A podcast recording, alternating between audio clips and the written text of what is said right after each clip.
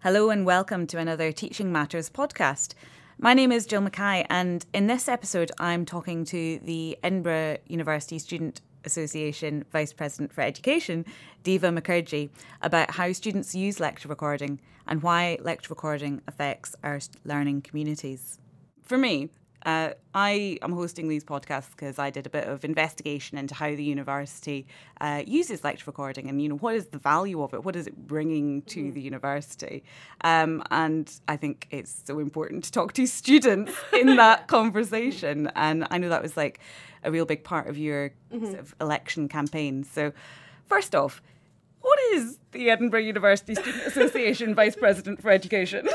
so it is quite a mouthful, but it really isn't that dramatic like it sounds very very grand. Um, but basically so as vice president education um, my kind of remit looks at basically like the various elements that students kind of come in contact with related to education during their time as students here. So that could include curriculum it could include teaching spaces it could include like various access to like forms of academic support. So it's quite broad um, which i think is a huge huge positive because um, each vice president education is really allowed or like allowed the space to kind of shape the role um, based on like what students are speaking about that particular yeah. year or like particular trends that have been coming up for the past couple of years. So I think it's a really, really positive thing that it's so broad because you can really kind of shape it to the current needs of different groups of students, yeah. which I think is really, really exciting. Well, it's quite interesting you say that because, um, well, I think you you know, you had a really interesting manifesto when you were uh, sort of campaigning to be. I, oh, I really liked it, you know, and so I wonder, you know, you, in case anybody missed the uh, the USA elections, like oh, how could they? yeah, you know. But um, yeah, could you tell us a little bit about some of the things that you think are important for the role for yourself. Yeah. yeah. So, um, so for context, last year I was the Students Association's Black and Minority Ethnic Officer. Um, so that was a part-time role that I was doing alongside my final year, um, and a lot of like my manifesto was kind of informed by the various issues that liberation campaigns were speaking about, because it became very, very clear that there were a lot of like really significant issues that were maybe not being um, picked up or kind of platformed in the same way. Um, so my broad manifesto, it was a lot of points, but a condensed version is. Um, so the first point was looking at diversifying and decolonizing the curriculum. So this is something that um, I'm really, really passionate about, and like there are a lot of students who are ve- like very much having these discussions already, which I think is really exciting. Mm. Um, so it's looking about um, it's looking at how we use the curriculum as a space to like represent people from different um, backgrounds and like marginalized groups.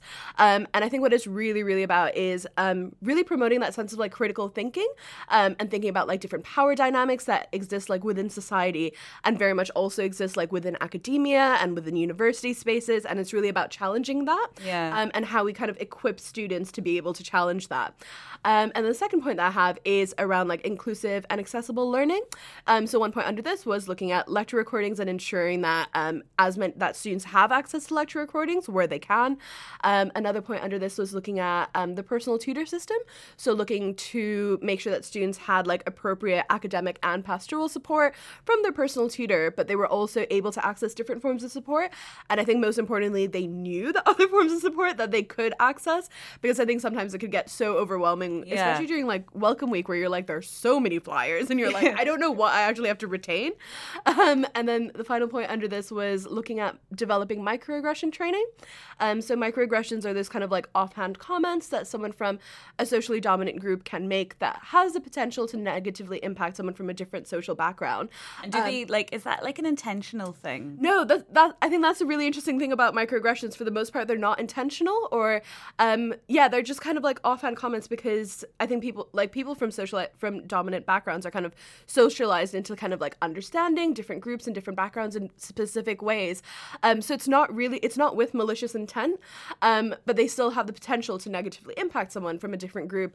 And I think that's why microaggressions are such an interesting concept because it's really different from what we kind of understand like derogatory speech to be or like der- derogatory behavior to be because it really sits outside of that. And I think it, it's important that we kind of mm. treat it in a very different way than we do like with a lot of other things. Um, so we've developed kind of like microaggression training, like aimed at staff but also we've been delivering it to um, the peer leaders that we have, to um, all the resident assistants, which I think is really, really exciting because what came out of the liberation groups was that just that there was a need for people to talk about microaggressions because I didn't know what a microaggression was until I think like my third year, so where I kind of like realize like a lot of things made sense and i was like oh that Oh, there it. we yeah go. exactly yeah and uh, i think like having that terminology like really really Mm-hmm. helped it's like i think it's- so so similar to like unconscious bias and there's already training for that so it's just about how we kind of incorporate those um those various aspects of it I would get the very, and you know, tell me if you think I'm kind of putting words in your mouth here, but I Mm. definitely get the impression that for you, it's about building a community and it's about learning communities. And Yeah. That's how we can best serve our students is by talking to them. Yeah. Maybe a bit of a crazy idea. I know, and like I feel like at a university this size, like sometimes it's like, whoa, that's There are a lot of you. Yeah, exactly. There Yeah. are a lot of us. Um, yeah, because I think like the idea of a learning community or like academic communities is such a nice idea. Like I think it's such a wholesome and pure thing as well to like really have within universities because I think there's just, so much that we can learn from each other. And I'm really grateful that like during my time here as a student, like a lot of the learning that I did that really informed like me doing this role right now, but also just like my other academic interests. It was learning from like a lot of my fellow students and a lot of being like, oh, this my random friend is like reading all of this material on this really niche topic, and now mm. I've learned it, and it's really exciting. And I think that's such a like a wonderful idea because I think sometimes it can be quite easy at a university this size to get like very much bogged down in like the very much like what is on your timetable and like the very specifics like okay you're gonna learn this in this lecture and that's gonna be it for the week. Um, and i think sometimes that like for students that can like really be quite constricting. Um, so like yesterday we- we were doing a workshop um, with some of our program reps um, around diversifying the curriculum. And some of the students were saying this where they were like we often don't we often just don't have time to do a lot of extra reading because it's so much emphasized that we like need to do our core reading so then we can like write these essays and stuff. Um, and one of the students was saying that like she's a law postgraduate student um, and she was saying that like one of her favorite times of like the week or the month or the semester is when the law school kind of puts on their like guest lectures or like their seminar series because you're able to kind of go to those and like still have like academic engagement with like your fellow students but also your staff but it's still it's not very much like this is your timetable and you have to you kind of have yeah. to study this it just i think it really promotes just that sense of like wanting to learn social kind of yeah, exactly. interaction, And like yeah. I remember like the Anthropology Society, what they do is like they have socials before the um, anthropology department kind of puts on the seminar series, and then after that, it's like the students and the staff like will all go out together Mm. for like coffee or something.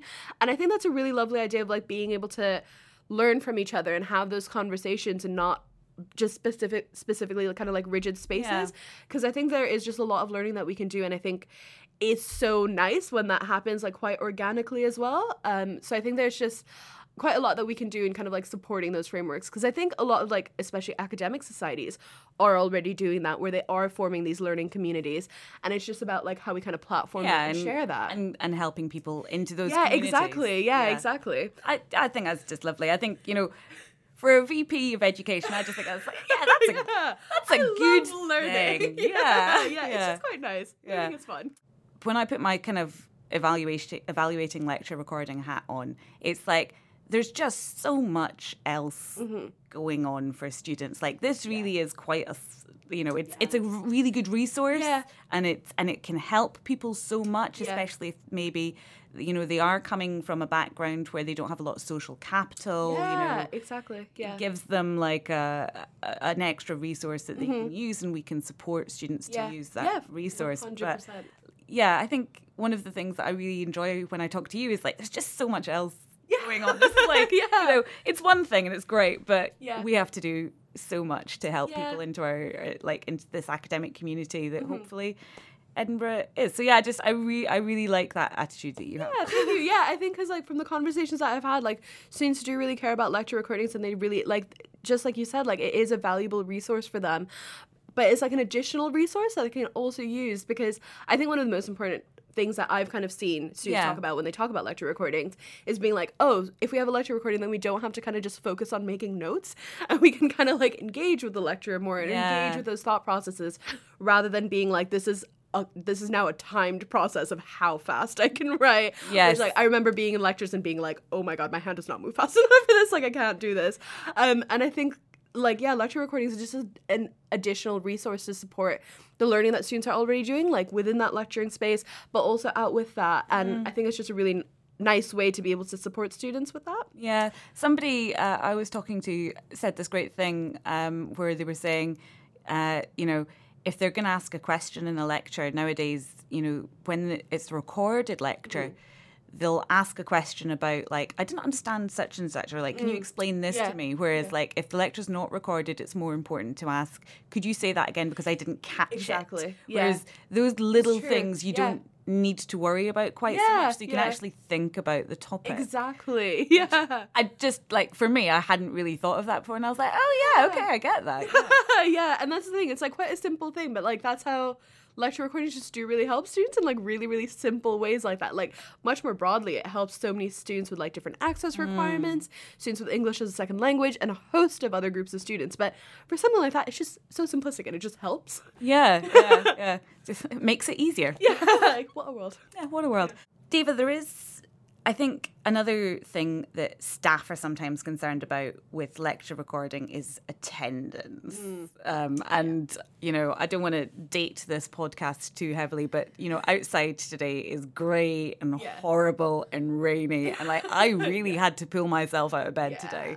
Um, and I suppose some people worry that, you know, if it's one of these really grey and horrible days, mm it's a Thursday morning after, you know, the Wednesday sports yeah. things have been happening.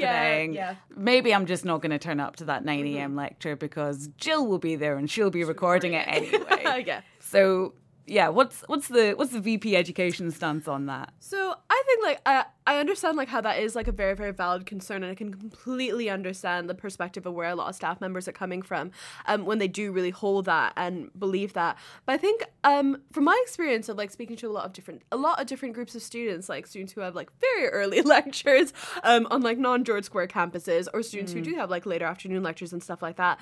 Like students just do really want to be able to learn because a lot of time like for the most part this is a broad statement but students are at university to be able to learn and like do really kind of value that time with their lecturer with um, whoever's kind of teaching them because that is such a valuable resource and like that's what really like makes the university of edinburgh mm. such a mm. great space like the incredible staff members that we have here and everything we can learn from them and like I hate the winter. I hate rain. like, I have been in a position where it's been like, I do not want to leave the house for this lecture. It is 9 a.m. But I think sometimes like if students like really do enjoy the lectures like they will still make that effort.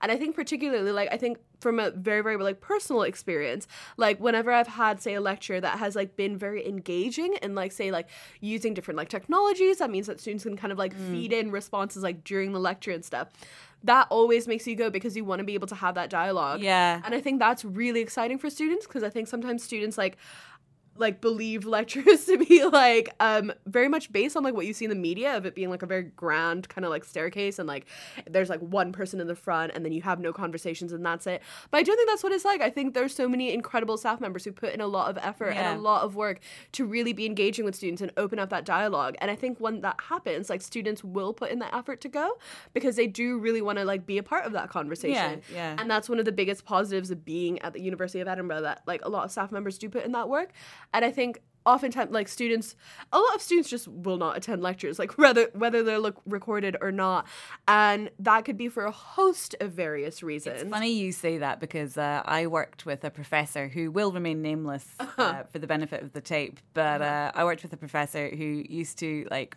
really firmly insist that they got their entire undergraduate degree by never going to any lectures.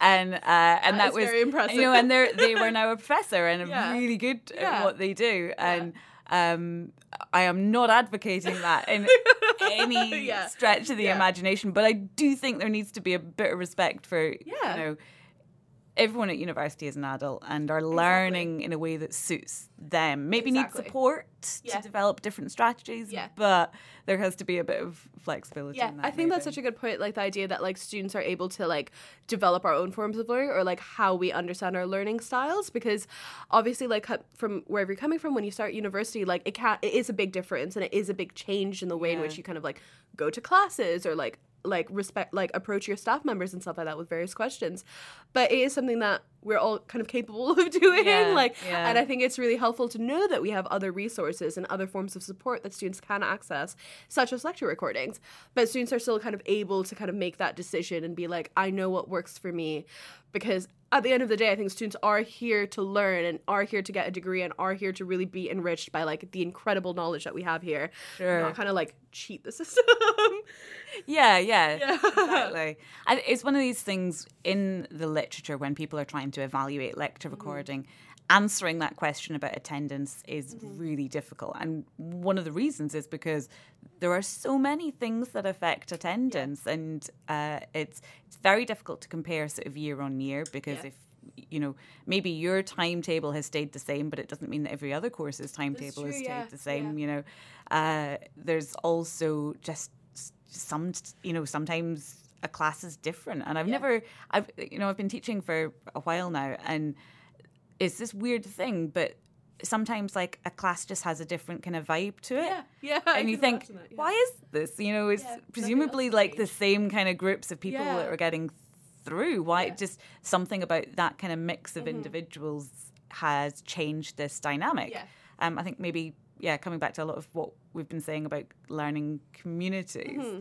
Um, so yeah, studying attendance in relation to lecture recording is difficult because you can't, you know, it, we can't, yeah, we can't like split students up into Yeah. equal groups and say, right, you guys are going to get this resource, Yeah. you guys aren't going to get this resource, Exactly. and then we will compare you statistically. And, and, you know, and if actually it really damages your learning, well, you know, but at least we answered this question scientifically. Exactly, yeah. That's not something Yeah. that we can do uh, or should even Should- want to do, Yeah, you know? yeah. Um, but so I think from from the staff perspective, the question we have to ask is, well, if somebody isn't attending, Mm-hmm. Why? exactly and- yeah Is is it a problem? And if it's not a problem, all right, you know. eh, But if it is a problem, okay, what can we do to help you? Exactly. Yeah, it is about like having that conversation with your students because what we've kind of seen is that a lot of students, particularly um, from like who have different access requirements or um, have like care responsibilities and stuff, sometimes coming to a lecture just isn't possible. Yeah. It just isn't possible, and it's not because they're lazy or they can't Yeah. or they like can't put in the effort to kind of do that. It's just because they can. Yeah. And I think sometimes like um, that's why like this conversation. I think is like very so so important to have because it really does impact like certain groups of students like being able to stay at university. Like sometimes for students like having access to lecture recordings makes the rest of the responsibilities a lot easier to be able to do because Yeah. students are juggling a lot of things while they're at university. It's not like you're for the most part it's not like students are only going to classes. We have other things to do as well. So i think sometimes it can, it can be quite hard. Um so yeah i think like having the access to those resources is just so helpful for so many different groups of students Thank you for listening to our Teaching Matters lecture recording podcast. Uh, this episode has been about lecture recording, but the Teaching Matters podcast is going to be open to conversations about teaching all across the university. Teaching Matters is meant to promote, discuss, and celebrate teaching at the University of Edinburgh, and it is a place to have a conversation. So, if you're interested in hosting a podcast yourself, uh, I can assure you it's a really fun experience. Then do get in touch with the Teaching Matters blog and the Institute of Academic Development, and they will set you up.